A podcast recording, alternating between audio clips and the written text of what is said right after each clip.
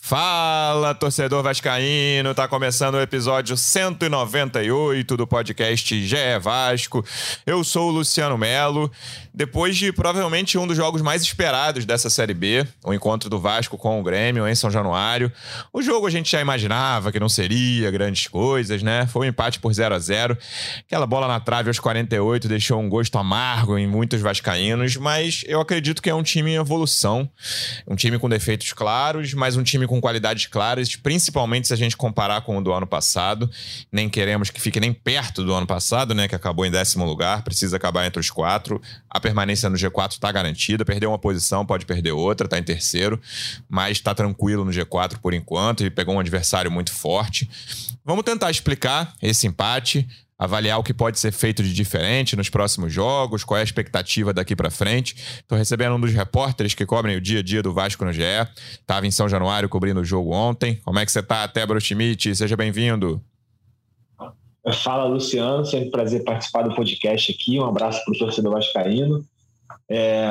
Bom, estive em São Januário ontem e, cara, eu acho que é... não, não é sempre, mas, assim, em vários momentos a gente pode tomar a reação da torcida como termômetro, né? E, e assim, se contra o Vila Nova, que é, até então tinha sido a única partida que o Vasco tinha perdido pontos em casa nessa competição, se contra o Vila Nova o time saiu pô, sob vaia, sob protesto, ontem terminou o jogo aplaudido, é, com gritos de vamos subir Vasco. Então você vê que a, a torcida ficou satisfeita com o que ela viu na partida, apesar do, apesar do, do empate sem gols.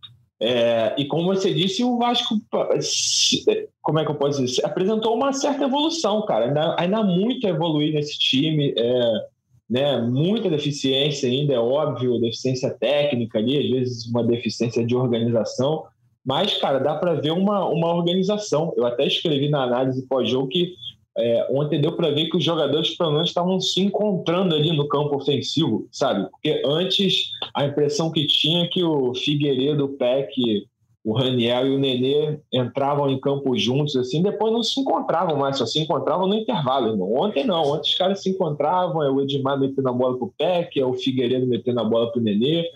É, não, não consegui enxergar é, nenhum é, nenhum avanço tático assim, então acho que a minha única explicação para isso é o entrosamento, é o tempo que eles estão jogando juntos, isso vai melhorando.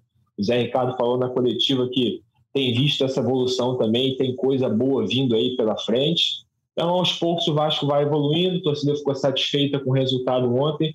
É, a bola na trave realmente deixou um resultado muito amargo, porque questão de centímetros, o Vasco poderia ter saído com com a vitória ontem.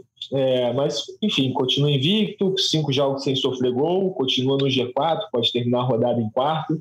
É, é um resultado que deixa, é, deixa um gostinho amargo por conta da muito por conta da bola na trave, mas também nada de nada a se lamentar muito além disso. O Vasco fez um bom jogo na medida do possível.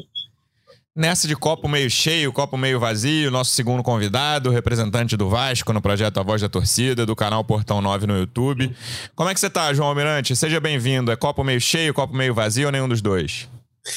Fala, Lulu. Fala, Tébaro. Cara, é, eu vejo um copo meio cheio, sim. Assim, é, é, o Vasco é um time que ainda tem muitos problemas na fase ofensiva, né? Como o Tébaro bem disse, é um time que ainda cria pouco, mas tem ficado cada vez mais sólido defensivamente, né? Não só na questão do goleiro, acho que os laterais têm ido muito bem nessa tarefa defensiva. Tenho elogiado todos eles aqui, todos os jogos, basicamente, tanto Edmar quanto Gabriel Dias, né? Que são jogadores que se entregam muito. A dupla de zaga também é, tem feito bom papel, a, a, tirando bola por cima. O Conceição ontem foi dormir com dor de cabeça de, de bola que ele tirou ali pelo alto. Enfim, é um time que tem essa solidez e tem muita entrega. Eu acho que é isso que também faz a torcida comprar o barulho desse time, que entender que é um time limitado, que precisa evoluir em muitos aspectos, mas com essa consistência defensiva e com essa entrega, né, com essa disposição que os caras têm mostrado, acho que está todo mundo confiando que o time realmente pode fazer uma campanha de G4 aí é, regular, né? Porque, enfim, os adversários são muito fracos também. É, vejo ontem o Grêmio, apesar da campanha irregular, é um dos grandes adversários do campeonato, talvez até o maior ali em termos de, de elenco, né? Apesar de não estar tá jogando é, grande, grande coisa, mas tem jogadores qualificados. E acho que o Vasco fez um jogo em que podia ter saído com a vitória e ninguém acharia injusto se o Palácios mete aquele gol no final ali e o Vasco faz 1 a 0 em São Januário. Seria um resultado perfeitamente é, aceitável, assim como foi o empate também, né? Sim. né? Tem que ser justo que foi um jogo um jogo morno, assim, na sua maior parte, mas no final das contas, as principais chances do Vasco, é, as principais chances do jogo foram do Vasco e acontecem a partir da entrada do Palácio, como vinha sendo também nos outros jogos. O Palácio foi titular, não foi tão bem, mas nos jogos que ele entrou, ele sempre acrescentou e ontem de novo, né? É, saiu lamentando ali muito, chorando, né? É, vejo isso por dois aspectos. Primeiro, pô, calma aí, segura um pouco a onda também, não precisa chorar, né? Mas tem aquela coisa, pô, o cara tá se importando também. Bacana ver que é um grupo que, que realmente está empenhado ali na missão e acho que a torcida tem reconhecido isso, né? Apesar de, de saber que é um time limitado, mas é um time que tem respeitado aí a camisa do Vasco e vai fazendo uma campanha ali, em, em, termos de pontuação, bastante razoável até aqui, né? Principalmente, como você disse, se a gente comparar com o time do ano passado, que era uma peneira, uma coisa horrorosa realmente. E até com a nossa expectativa no início dessa Série B, né, cara? Eu não esperava Sim. que o Vasco teria 18 pontos ao fim de 10 rodadas lá. Antes da primeira rodada, se a gente conversasse, eu não imaginava 18 pontos. É, não, não imaginava. Eu falava assim, a gente tem que ter, pô, 30 pontos, 30 e poucos no primeiro turno. A gente tem 18 agora e falta faltam é, nove jogos, né? Tipo assim, é, é, bem possível que a gente consiga, né? Mantendo esse aproveitamento, certamente. É isso. E aí, Tebro, eu e você falamos de evolução, e uma coisa que eu quero chamar a atenção, apesar da defesa extraordinária em números que o Vasco tem, né? Três, três gols sofridos em dez jogos, é uma façanha. Tudo bem que a Série B desse ano tem sido um campeonato de pouquíssimos gols. O Cruzeiro também tem três gols sofridos só, tudo bem que com um jogo a menos, pode levar mais gols no décimo jogo dele. É, mas teve muito jogo até agora, muito não, vai, mais uns três jogos assim, que o Vasco terminou sem sofrer gol e a gente falou, pô, o goleiro foi o melhor em campo, a defesa não foi tão bem assim, correu riscos demais uhum. o time. E ontem eu considerei, considerei essa a principal evolução do time, cara. Contra um, um, dos melhores adversários da Série B, né? Indiscutível o elenco que o Grêmio tem. Eu tenho a impressão de que o time do Grêmio tem uns sinais parecidos com o do Vasco do ano passado, mas deixa isso pro podcast GE Grêmio. O time deles é qualificado, o elenco é qualificado contra um dos principais times da Série B, o time correu muito pouco risco, cara. Teve duas bolas ali do Gabriel Teixeira, que ele deu corte, né? Um de fora da área e um de dentro da área, lances parecidos até. Teve uma bola do Thiago Santos no primeiro tempo que passou com perigo. Mas o, o, o Thiago Rodrigues, por exemplo, não fez nenhuma defesaça. Essas duas bolas do Gabriel ele defendeu, mas não foram, né? Nossa, que. Tinha que defender, né? Se não defende, Exatamente. É, é. Falha, o, né? o, primeiro chute me lembrou até um pouco a, o do Figueiredo contra o Bahia, sabe? A bola Sim. de cima, assim, se, se entrasse era defensável, como aquela bola do Danilo do Fernandes era defensável também. É, foi uma defesa muito firme, muito segura contra um elenco, obviamente, qualificado. O Vasco, para mim, evoluiu claramente nesse setor, Tébaro. É, o, como você falou, cara, acho que quem desequilibrou mesmo a favor do Grêmio ontem foi o Gabriel Teixeira, que lá, lá no Grêmio é conhecido apenas como Biel. Senti que ele foi um jogador diferente ali, foi quem criou as principais chances. É, em jogadas individuais, esse, esse lance no primeiro tempo que ele chuta de fora da área e o Thiago Rodrigues é, executa ali a melhor defesa dele na partida. E tem esse lance no segundo tempo também, que ele recebe na, na, na, na esquerda da área ali, corta. Eu não sei quem que ele cortou, não sei se foi o Gabriel disse, que ele passa de carrinho e aí chuta para a defesa com os pés do Thiago. Foi quem realmente desequilibrou. Agora, no mais, esse chute do Thiago Santos ali no primeiro tempo é um chute que passa muito perto, mas é um lance é, raro do Grêmio na partida que eles conseguem uma tabela ali na frente da área, conseguem o espaço e, e, e conseguem a finalização, mas além desses lances assim, realmente o Vasco não, não sofreu sustos, não foi uma partida em que a gente pode dizer que o ponto, é, o mérito do ponto é do Thiago Rodrigues, ele fez duas defesas ali que, enfim, já, já é rotina no, nos jogos do Vasco na Série B, mas não foi o grande cara dessa, dessa partida. Cara, e, e realmente, assim, o, a gente falou muito do Diego Souza, o próprio Zé Ricardo falou isso na coletiva antes do jogo, que, pô, que é, o, o Diego Souza é um cara que desperta muita preocupação, que é um cara que dá trabalho, que tromba, que domina a bola no meio de dois, três jogadores. Ah, o Diogo Souza não fez praticamente nada ontem. Foi muito bem marcado ali pela, pela dupla de zaga. Cara, o, o Gabriel Dias acho que foi o melhor jogador, é, pelo menos defensivamente, assim. Foi realmente um monstro enquanto esteve no, no, em campo e só foi substituído segundo a explicação do Zé, porque já tinha um amarelo, então, como é um cara de marcação, correu o risco de ser expulso. E ele, ele costuma cansar também, né, no segundo tempo. Não é a primeira vez que isso acontece, não, Gabriel. Corre igual maluco é. também. É, mas muito, muito boa atuação, ele, concordo. Ele, ele e o Yuri Lara correm o tempo todo, assim, mas acho que o Yuri Lara realmente está tá à frente fisicamente, assim, em questão de condicionamento e aguenta o tempo todo. É, o Gabriel Dias cansa realmente, mas segundo o Zé falou que é, só, foi só para poupar ele mesmo, porque o risco de ser expulso. O Vasco terminou o primeiro tempo com quatro, com quatro amarelados, né? Foi o Andrei, o Quinteiro, o Gabriel Dias e o Figueiredo.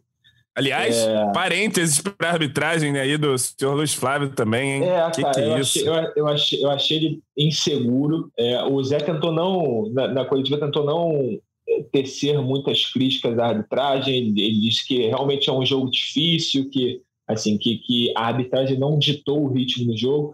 Mas, pô, cara, da, da cabine, eu lembro, eu lembro de um lance claro, assim, que tem, tem, um, tem uma falta a favor do Vasco no, é, no meio de campo, e aí ele deixa o jogo seguir, e aí na sequência o Andrei faz uma falta que, que foi falta e ele deveria receber o cartão amarelo, mas como ele não marcou a falta a favor do Vasco no lance anterior, ele deixa o jogo seguir. Então, assim, sabe, ele, ele para compensar um erro, ele vai e erra de e novo. Ele, e ele, deu um car... sabe? Ele, ele deu um cartão amarelo pro Andrei, que o Andrei não fez nem falta no lance que ele deu cartão amarelo também. E depois é, ele o, deixou o passar um. Andrei, eu não cheguei a rever. Assim, é, então, é, ele, eu não vi pela TV. Um é, só vi, não, não foi nem falta. Eu só vi de lá, não, foi. foi nem falta o lance. Porque eu, eu vi que ele deu lateral, né? O, o bandeira, a bola já tinha saído, mas o, o Andrei não pega o pé do cara fora da área. Eu só vi esse lance de lá Pega também. na bola, pega na bola e depois tem um choque ali. Entendi. E o cara dá uma valorizada. Eu, eu, assim, mas... estando de lá, não, não vendo replays e detalhes, eu achei que a torcida reclamou mais do juiz do que. Tipo, é, teve essa coisa dos cartões, teve dois contra-ataques é, do Vasco que ele podia ter mostrado cartão amarelo para jogador do Grêmio. Um deles foi o Thiago Santos, com certeza. Mas eu acho também, mais uma vez, sem replay, que o Vasco correu três riscos de expulsão no primeiro tempo. Quinteiro dando cabeçada, Figueiredo lá na, na, quando o Edilson chuta a bola, e o Andrei no último lance, praticamente, que já tinha cartão, dá uma bola que dá um, um, faz uma falta que ele deixa seguir.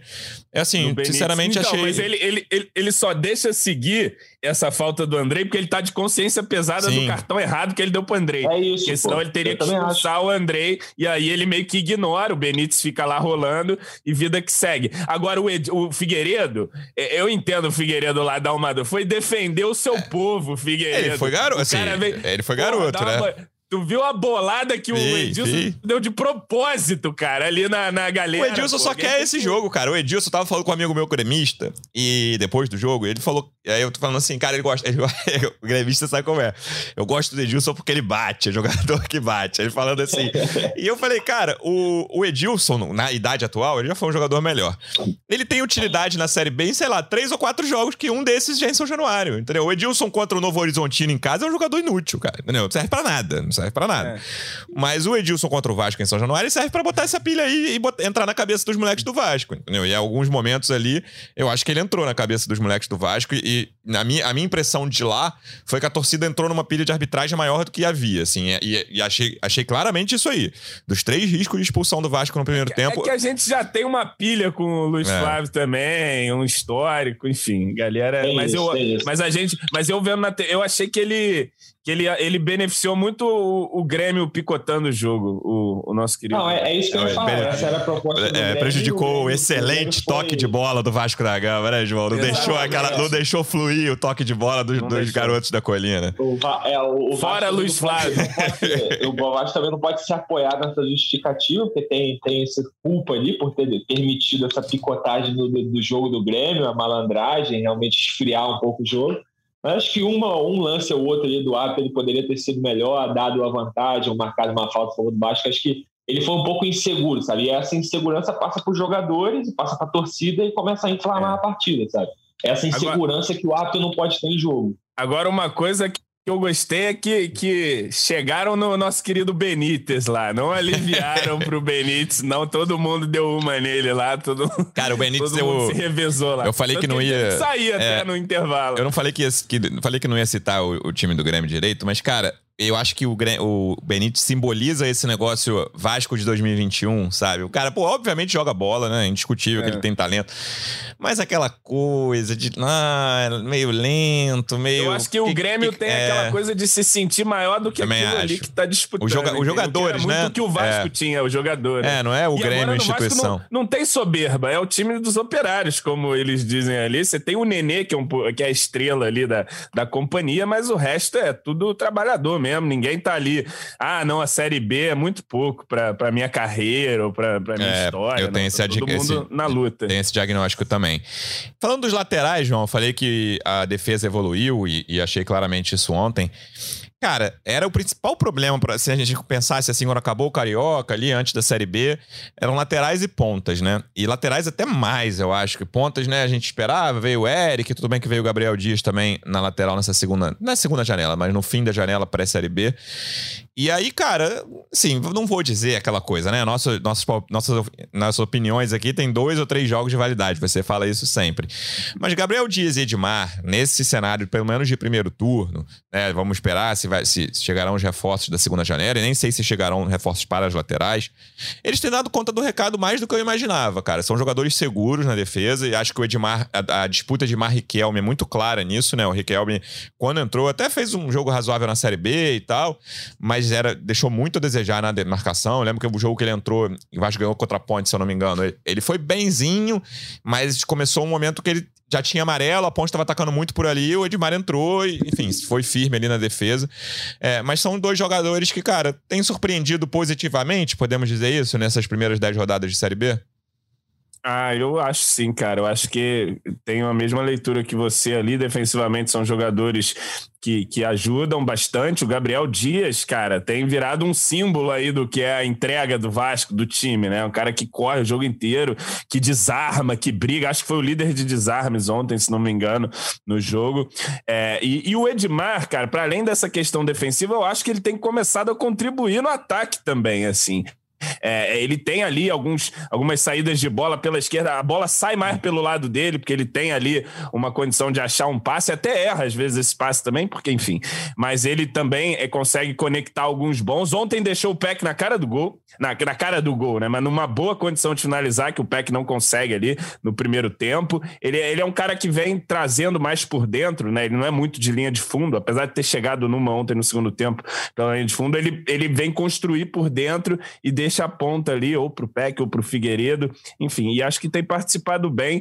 Vejo hoje os dois é, sem titulares nesse time do Vasco, nesse momento atual, sem grandes questionamentos de ninguém, né? Acho que em algum momento houve ali um questionamento na esquerda por conta da, do tudo que se espera do Riquelme, mas o Edmar entrou e a partir da entrada dele, né? Que a gente falou, ele chegou a perder a posição para o Riquelme ali alguns jogos, depois entrou no lugar do Riquelme e não perdeu mais. E não perdeu mais porque segurou ali a posição. Com foi, justiça. Foi, foi, melhor que o Riquelme no, dentro dos jogos, assim, é, enfim. E é um cara mais experiente também, que é, que é importante ali você ter jogadores também de um pouco mais é, de experiência para lidar. Um cara que já rodou em um monte de clube grande aí, que até no, no passado estava na final da Sul-Americana aí com o Bragantino, né? Então, assim, acho que, acho que é um, é um cara que, que assim, não, não, não, você não vai ter grandes expectativas sobre ele, mas é um cara correto, um cara que, que cumpre ali a função, faz o seu feijão com arroz, defensivamente é, é firme, tira a bola de cabeça, é alto, tem, tem, tem força física, não é muito veloz, mas tem, tem o seu porte físico ali. Enfim, tanto Edmar quanto Gabriel Dias vão sendo titulares sem muitos questionamentos agora. Segundo Nossa, semestre, só... só... Deus sabe, né? Puder arrumar o, o, um lateral muito melhor que. que Alexander arrume, Arnold mas... e Robertson vem aí.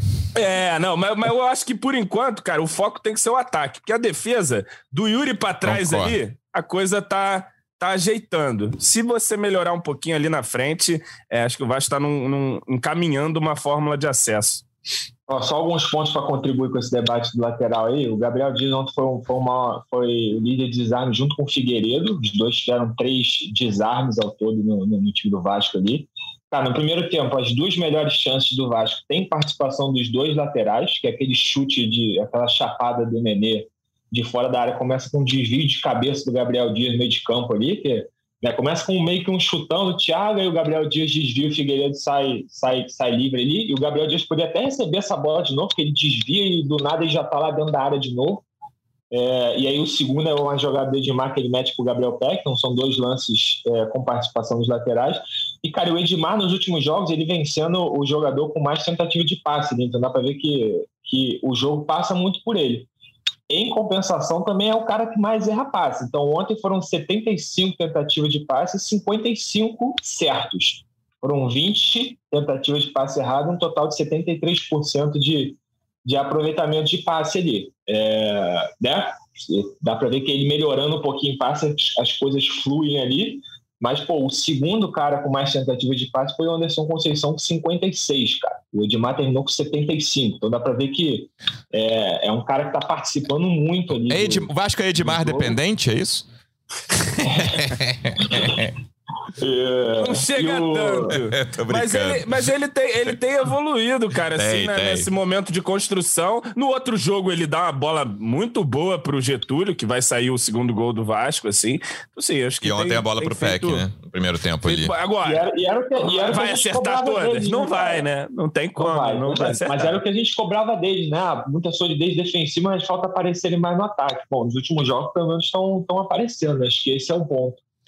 O Gabriel até menos. Acho que o Gabriel tem segurado mais. O Gabriel é, é um cara mais, mais defensivo mesmo. O Edmar ah, até acho que tem um pouquinho jogo, mais. Mas teve aquele jogo contra o. Sim, contra ele... o, o jogo anterior que ele foi o cara que mais finalizou, apareceu é, na área igual um maluco. É, é, que ele vai de cabeça, ele é forte no jogo aéreo, né? É. Era, era uma das coisas que diziam, inclusive, quando contrataram ele, que ele era muito ruim não acho tão ruim também, não. Injustiça com o meu Gabriel, mas muito dedicado, marcador e tinha essa qualidade no jogo aéreo, né? Não fez o gol ainda, Sim. mas bem lembrado. Nesse jogo ali, ele teve, teve uma participação. CSA, não foi isso? Não, acho que foi um jogo não... fora, não foi, não? Foi um Tom Benz da vida. Acho que foi um troço desse, cara. Eu, eu não me lembro direito. Ele terminou o jogo como o maior finalizador do Vasco. Falando em construção, então, né, a gente falou do setor defensivo, é, acho que é a principal questão hoje, né? João já até falou de reforços aí, que ele prefere reforços para o setor ofensivo. E no jogo de ontem, as duas novidades do time titular foram Figueiredo e Getúlio. Não gostei da atuação de nenhum deles. Assim, o Figueiredo acho que foi, foi o pior jogo dele na Série B, né? Não vou falar que foi o pior, porque ano passado ele fez muito jogo ruim. É, mas ele tenta muito, ele dá uma dinâmica que eu acho importante para o time, ainda que com vários, várias decisões erradas ontem. Do meio para frente, se você pensar, cara, quase ninguém jogou bem, né? Eu achei que o Andrei começou mal, Melhorou uhum. na segunda metade do segundo tempo, mas aí ficou com a história do cartão muito latente na cabeça dele, esse, esse último lance do primeiro tempo ali. No segundo, ele joga o quê? Os 20 minutos que ele joga ali de segundo tempo. Tem um, tem um contra-ataque que ele claramente evita fazer a falta no Gabriel Teixeira, assim, uhum. tipo, não vou fazer falta aqui para não ficar. Acho que esse negócio Pelo da expulsão. menos teve a consciência. É, Olha o negócio do cartão ficou muito na cabeça dele depois. Eu achei que ele começou mal e tava melhorando quando veio esse negócio do cartão, enfim. É, Nenê, não gostei do jogo do Nenê também, alguns erros.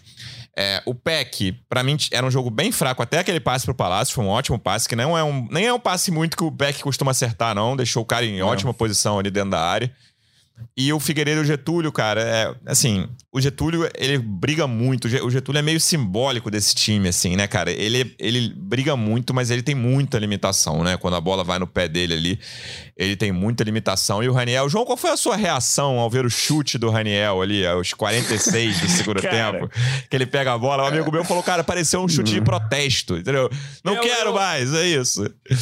Ontem no Portão Nova a gente estava nesse debate também. Eu tive essa sensação de meio de protesto, porque é inexplicável, né? Teve até um amigo que falou assim: é, como é que é? O, o, eu conheço o Raniel há quatro meses e sei que ele não vai acertar um chute daí. O Raniel se conhece desde o dia que nasceu. É e ele tá achando que vai acertar dali. Complicado, né? Agora, é, concordo assim com a avaliação, o ataque de forma geral. Eu vejo hoje o Figueiredo e o Peck é, jogadores muito importantes para a defesa do Vasco. Ambos voltam muito, brigam muito, né?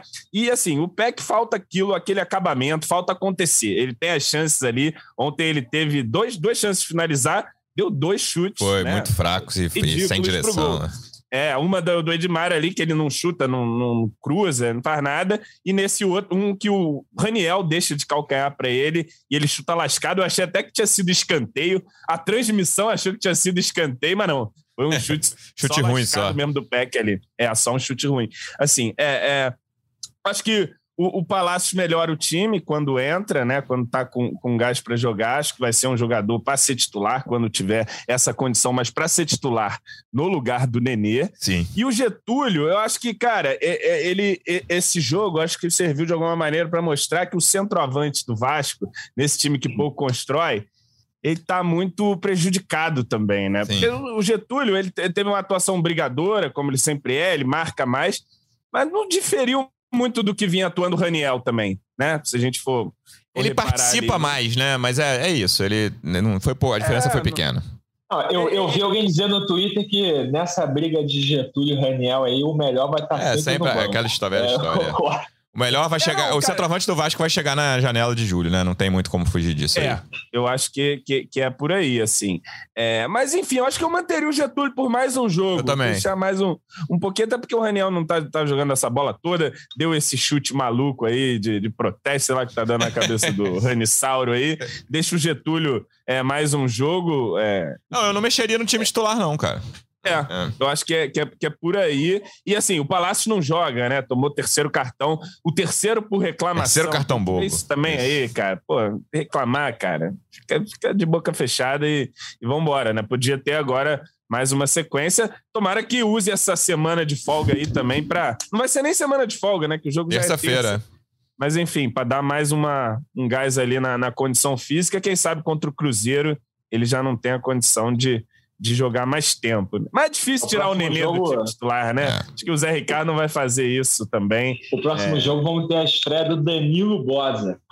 É, interessante para ver, né? O Quinteiro tomou. Ah, é verdade, o Quinteiro tá suspenso, verdade. É, cara, eu tô curioso para ver. A zaga não mudou, né? A zaga do Vasco é é o setor mais, mais seguro e mais definido do time. Acredito que não vai haver uma grande mudança, a não ser que tenha uma lesão séria, espero que não. É, ou alguma coisa diferente disso. Agora, mas... o Andrei, o Andrei, eu acho que ele fez um muito bom jogo contra a Ponte, a estreia dele, e depois não conseguiu repetir, né? O mesmo nível de atuação. Tenho achado que, tem, que falta jogo do Andrei, falta mais participação ali. Eu, eu, tinha uma expectativa de que ele fosse participar mais e tal. Mas, em todo caso, né, um garoto que pô, ninguém duvida do potencial, da capacidade é, de evoluir aí. Acho que tem que ser mantido ainda também, é, também no time, principalmente com a questão do Juninho fora, né, que poderia ser um, uma ameaça ali. Nem acho que o Matheus Barbosa também tenha entrado mal assim no, nos jogos, não. Mas Achei que o Matheus ontem deu uns dois bons passes até, sabia? É. É, quando entrou. É, entrou. É, é mas eu, eu, eu, acho, eu acho isso também, cara. O, o André, a grande partida dele foi contra a Ponte. Eu fiz até uma pergunta pro Zé Ricardo, foi contra o Guarani, cara. Então tem justamente isso. Depois desse, dessa atuação contra a Ponte, ele não teve mais nenhuma atuação brilhante, assim. É, mas sempre reforçando que, porra, é um moleque que acabou de fazer 18 anos, que a gente sabe que joga muita bola, mas é, é dá para ver é. que ele, ele, se esconde um pouco e nessa dele se esconder, o Vasco perde na saída de bola. Achei que o Vasco saiu melhor com a bola ontem depois da entrada do Matheus Barbosa. É. Enfim, e, mas assim, é, é isso. Tem, acho que tem que também dar, dar sequência para o garoto, dar confiança. Todo mundo sabe aí do, do potencial e uma hora, creio, que irá desabrochar, mas tem faltado um pouquinho do jogo dele ali, sim. É, o Matheus, cara, no, primeiro, no Campeonato Carioca, ele estava sendo escalado de primeiro volante, ele fez uns jogos muito ruins, né? Ele foi um jogador que chegou uhum. com alguma expectativa, foi escalado fora de posição e não rendeu, rendeu bem mal. E, enfim, vamos ver se ele vai ser titular em algum momento aí. O, o Andrei contra o Cruzeiro que tá fora por causa de seleção, né? Então, o próximo jogo ele, ele joga ainda contra o Náutico. E uh, manteria o Andrei, não botaria o Matheus, não. Mas acho, por exemplo, que eu tentaria o Matheus no lugar do Juninho contra o Cruzeiro. Então, em vez do Andrei, o, tirando o Andrei não pode jogar, uhum. eu tentaria ver como é que o Matheus vai jogar. Vamos ver se ele vai entrar contra o Náutico, se vai entrar bem. Mas eu gostei da entrada dele ontem nessa função de segundo volante para melhorar a saída, que acho é um dos pontos né, de, mais fracos do time do Vasco hoje, saída de bola e criação.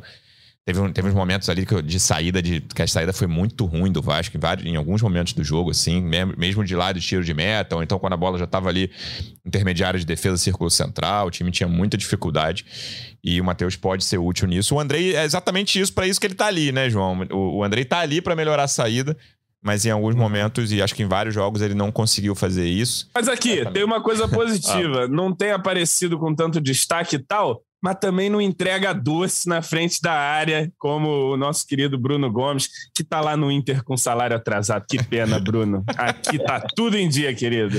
Pô, sabe que eu, sabe o cara que por quem eu torço é o Andrei? Se machucou sério, né, cara? O Andrei do Puta, Curitiba. Não, o Andrei eu torço é. também, porque o Andrei, Andrei é Vascão mesmo. Eu torço e, por ele, cara. Ele tava fazendo uma boa temporada lá no Curitiba, né? E, e se machucou sério, se bobear, só volta no ano que vem agora.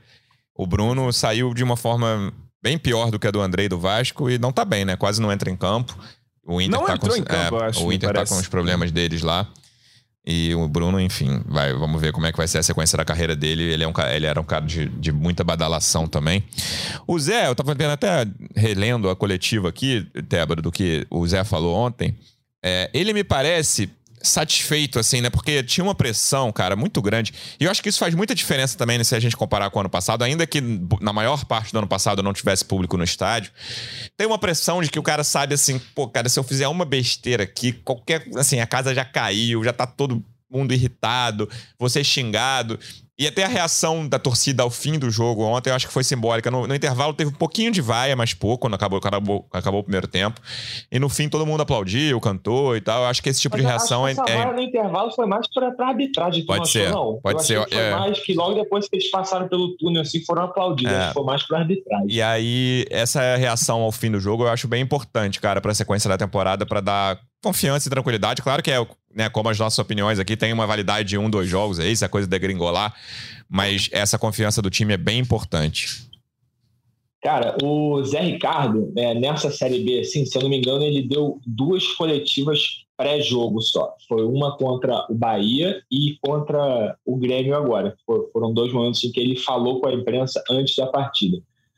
Contra o Bahia, é, terminou a coletiva e o comentário entre a gente ali na, na, na, entre os repórteres jornalistas ali era de que o Zé Ricardo estava muito abatido, muito abatido. Tu via um semblante dele mesmo de, cara, respostas é, arrastadas. Essa contra o Bahia, ele fez até questão de falar, ele quis dar essa coletiva, porque não é praxe, não, não é obrigatório, mas ele quis. Mas dá para ver que ele estava tipo, desanimado, enfim, com um semblante mais, mais cabisbaixo, assim. E aí, contra o. Agora, essa semana, antes da partida contra o Grêmio, cara, é nítida a diferença no semblante do, do Zé Ricardo. Ele já entrou na sala de imprensa fazendo piada, assim. Teve um momento que ele foi entrar ao vivo ali pro Globo Esporte, a gente estava tentando ajeitar as cadeiras ali e, e empurra para lá, empurra para cá, e ele falou assim: é, é, vocês acham que é fácil. Vocês acham que é fácil montar um esquema tático, né? E todo mundo riu lá na sala de imprensa. Então tu vê que o semblante dele é diferente. E é óbvio, cara, que ele tá, que ele tá aliviado com, com os resultados e com essa ligeira evolução do Vasco. Porque a grande discussão sempre, cara, desde do, do Carioca até o início do Brasileiro, teve um intervalo de três semanas ali entre as duas competições, é que o Vasco não evoluía. E, e pô, é, é, é, era óbvio isso, que as primeiras rodadas o Vasco não demonstrava nenhuma evolução, construção defensiva ali a, de, a def, é, uma questão ofensiva, perdão. A defesa de uma hora para outra encaixou, e aí, pô, é um argumento para o trabalho do Zé, beleza, mas, pô, até três rodadas atrás o Vasco não estava conseguindo criar. Aí, a partir do momento que o Vasco consegue esses resultados, entra no G4, está invicto e começa a criar um pouquinho mais, é, é muito óbvio, assim, esse semblante de, de alívio e, pô, dá uma, dá uma calma para o trabalho do Zé ali. Não, não tá tudo 100% certo, mas pelo menos fica essa impressão de que o time está evoluindo. E, pô, a partir do momento também que o, o jogo termina e a equipe termina, é, a equipe é aplaudida pela torcida, com apoio e tal, então acho que é, para o Zé isso é muito bom, assim, dá, dá mais confiança para o trabalho mesmo. Então dá para ver que o Zé está bastante mais feliz e aliviado nesses últimos dias no Vasco. Débora, para a gente fechar, queria falar sobre a história da carta dos vice-presidentes que teve lá, dos seis vice-presidentes que assinaram reclamando da condução da negociação com a 777, dizendo que estavam se sentindo alijados da questão. Me parece que nos últimos dias a questão foi relativamente encaminhada e alguns dos pleitos deles foram atendidos. Isso, é, é, é o que a gente sabe é que sim, essas questões foram resolvidas mas, de toda forma, é um, é um atrito que surgiu ali internamente no Vasco e isso não pode ser ignorado, Sim, né? e foi surpreendente até pelos até... personagens, né? Aliados do Salgado. porque até então o grande tumulto era sempre feito pela oposição. A oposição protocola a carta, a oposição tenta brecar a SAF, a oposição entra na, entra na justiça para tentar cancelar, suspender a AGE, e agora partiu da base aliada do, do, do, do Jorge Salgado. É, o, ali internamente causou surpresa o vazamento dessa carta. Foi o UOL que publicou primeiramente, depois a gente teve acesso a essa carta. Eu, e, eu não acredito e, muito nesse negócio de que o vazamento causou surpresa, não, Tébaro. Não acredito, assim, cara, não, não um, de você, um né? Cara, um, Eles, ou outro com é. quem, um ou outro com quem eu conversei ali, é, tipo, eu não conversei com todo mundo envolvido, mas um ou outro uhum. parece que causou, causou uma surpresa, assim, porque enfim, a princípio era, era um assunto para ser tratado internamente mas no momento que vaza isso se torna muito maior, né? Então, tipo, o discurso oficial ali de que, ah, não, era, era, um, era um assunto interno sim, que assim que chegou no Jorge Salgado ele já resolveu e tal, mas não deixa de ser um atrito interno ali, então, tipo, tá havendo um, um houve um ruído nesse processo da SAF, que alguns vice-presidentes, vice-presidentes não são nem diretores é, meia, meia, boca, não, são vice-presidentes que se sentiram excluídos dessa, dessa, desse processo de negociação da SAF e levaram isso até o Jorge Salgado. É, e o Jorge Salgado tentou resolver ele, jogou panos quentes, enfim, o que a gente sabe que no momento está resolvido. Quer dizer, e resolvido entre aspas, porque ainda, ainda há esse. É, vamos esse, ver esse, né, os próximos passos. Né? incomodada, é. sabe? É pois é, é, mas assim, a gente sabe que houve esse ruído e que enfim, não é algo para ser ignorado. Sem dúvida. Acho que é uma coisa para observar próximos passos, ficar de olho, porque realmente foi surpreendente, por isso que eu quis citar aqui vindo de grandes aliados. Eu vou citar aqui o Vitor Roma, que foi talvez o principal articulador da campanha do Salgado, e ele foi um dos que assinaram ali, vice de marketing, né? Ficaremos de olho nos próximos passos. Lembrando que o Vasco volta a jogar na terça-feira contra o Náutico fora de casa, sete da noite. Jogo para se manter no G4, subir, quem sabe vencer a primeira fora de casa. Tébaro, obrigado mais uma vez pela presença e até semana que vem, amigo. Valeu, Luciano. Valeu, João. Um abraço, torcedor Vascaíno, e até a próxima. João, obrigado mais uma vez pela presença. Até semana que vem, amigo. Valeu, Luciano. Valeu, Tébora. E vamos ver se sai essa primeira vitória fora de casa aí contra o Náutico, sem palácios, enfim, mas vamos que vamos. Tá na hora de, de compensar os pontos perdidos em casa com uma vitória fora. E o Náutico tá mal das pernas. É, é. agora, é a hora de vencê-los. Que assim seja. Torcedor Vascaíno, obrigado mais uma vez pela audiência. Até a próxima. Um abraço. Vai o Juninho na cobrança da falta.